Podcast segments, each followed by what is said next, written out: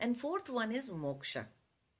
This one is either activated or deactivated.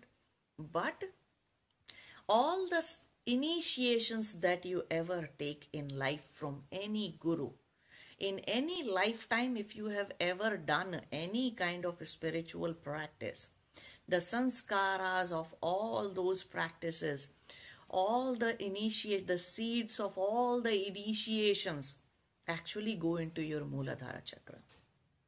And Kundalini awakens when all the other three chakras, all the other three aspect of this Muladhara chakra means dharma, artha, kam.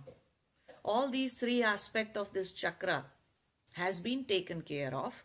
They are 100% fixed and right and correct and purified. We can use the word purified. So they all three aspects have been purified and this fourth one has accumulated enough spiritual wealth. And what is spiritual wealth? The tapasya that you do.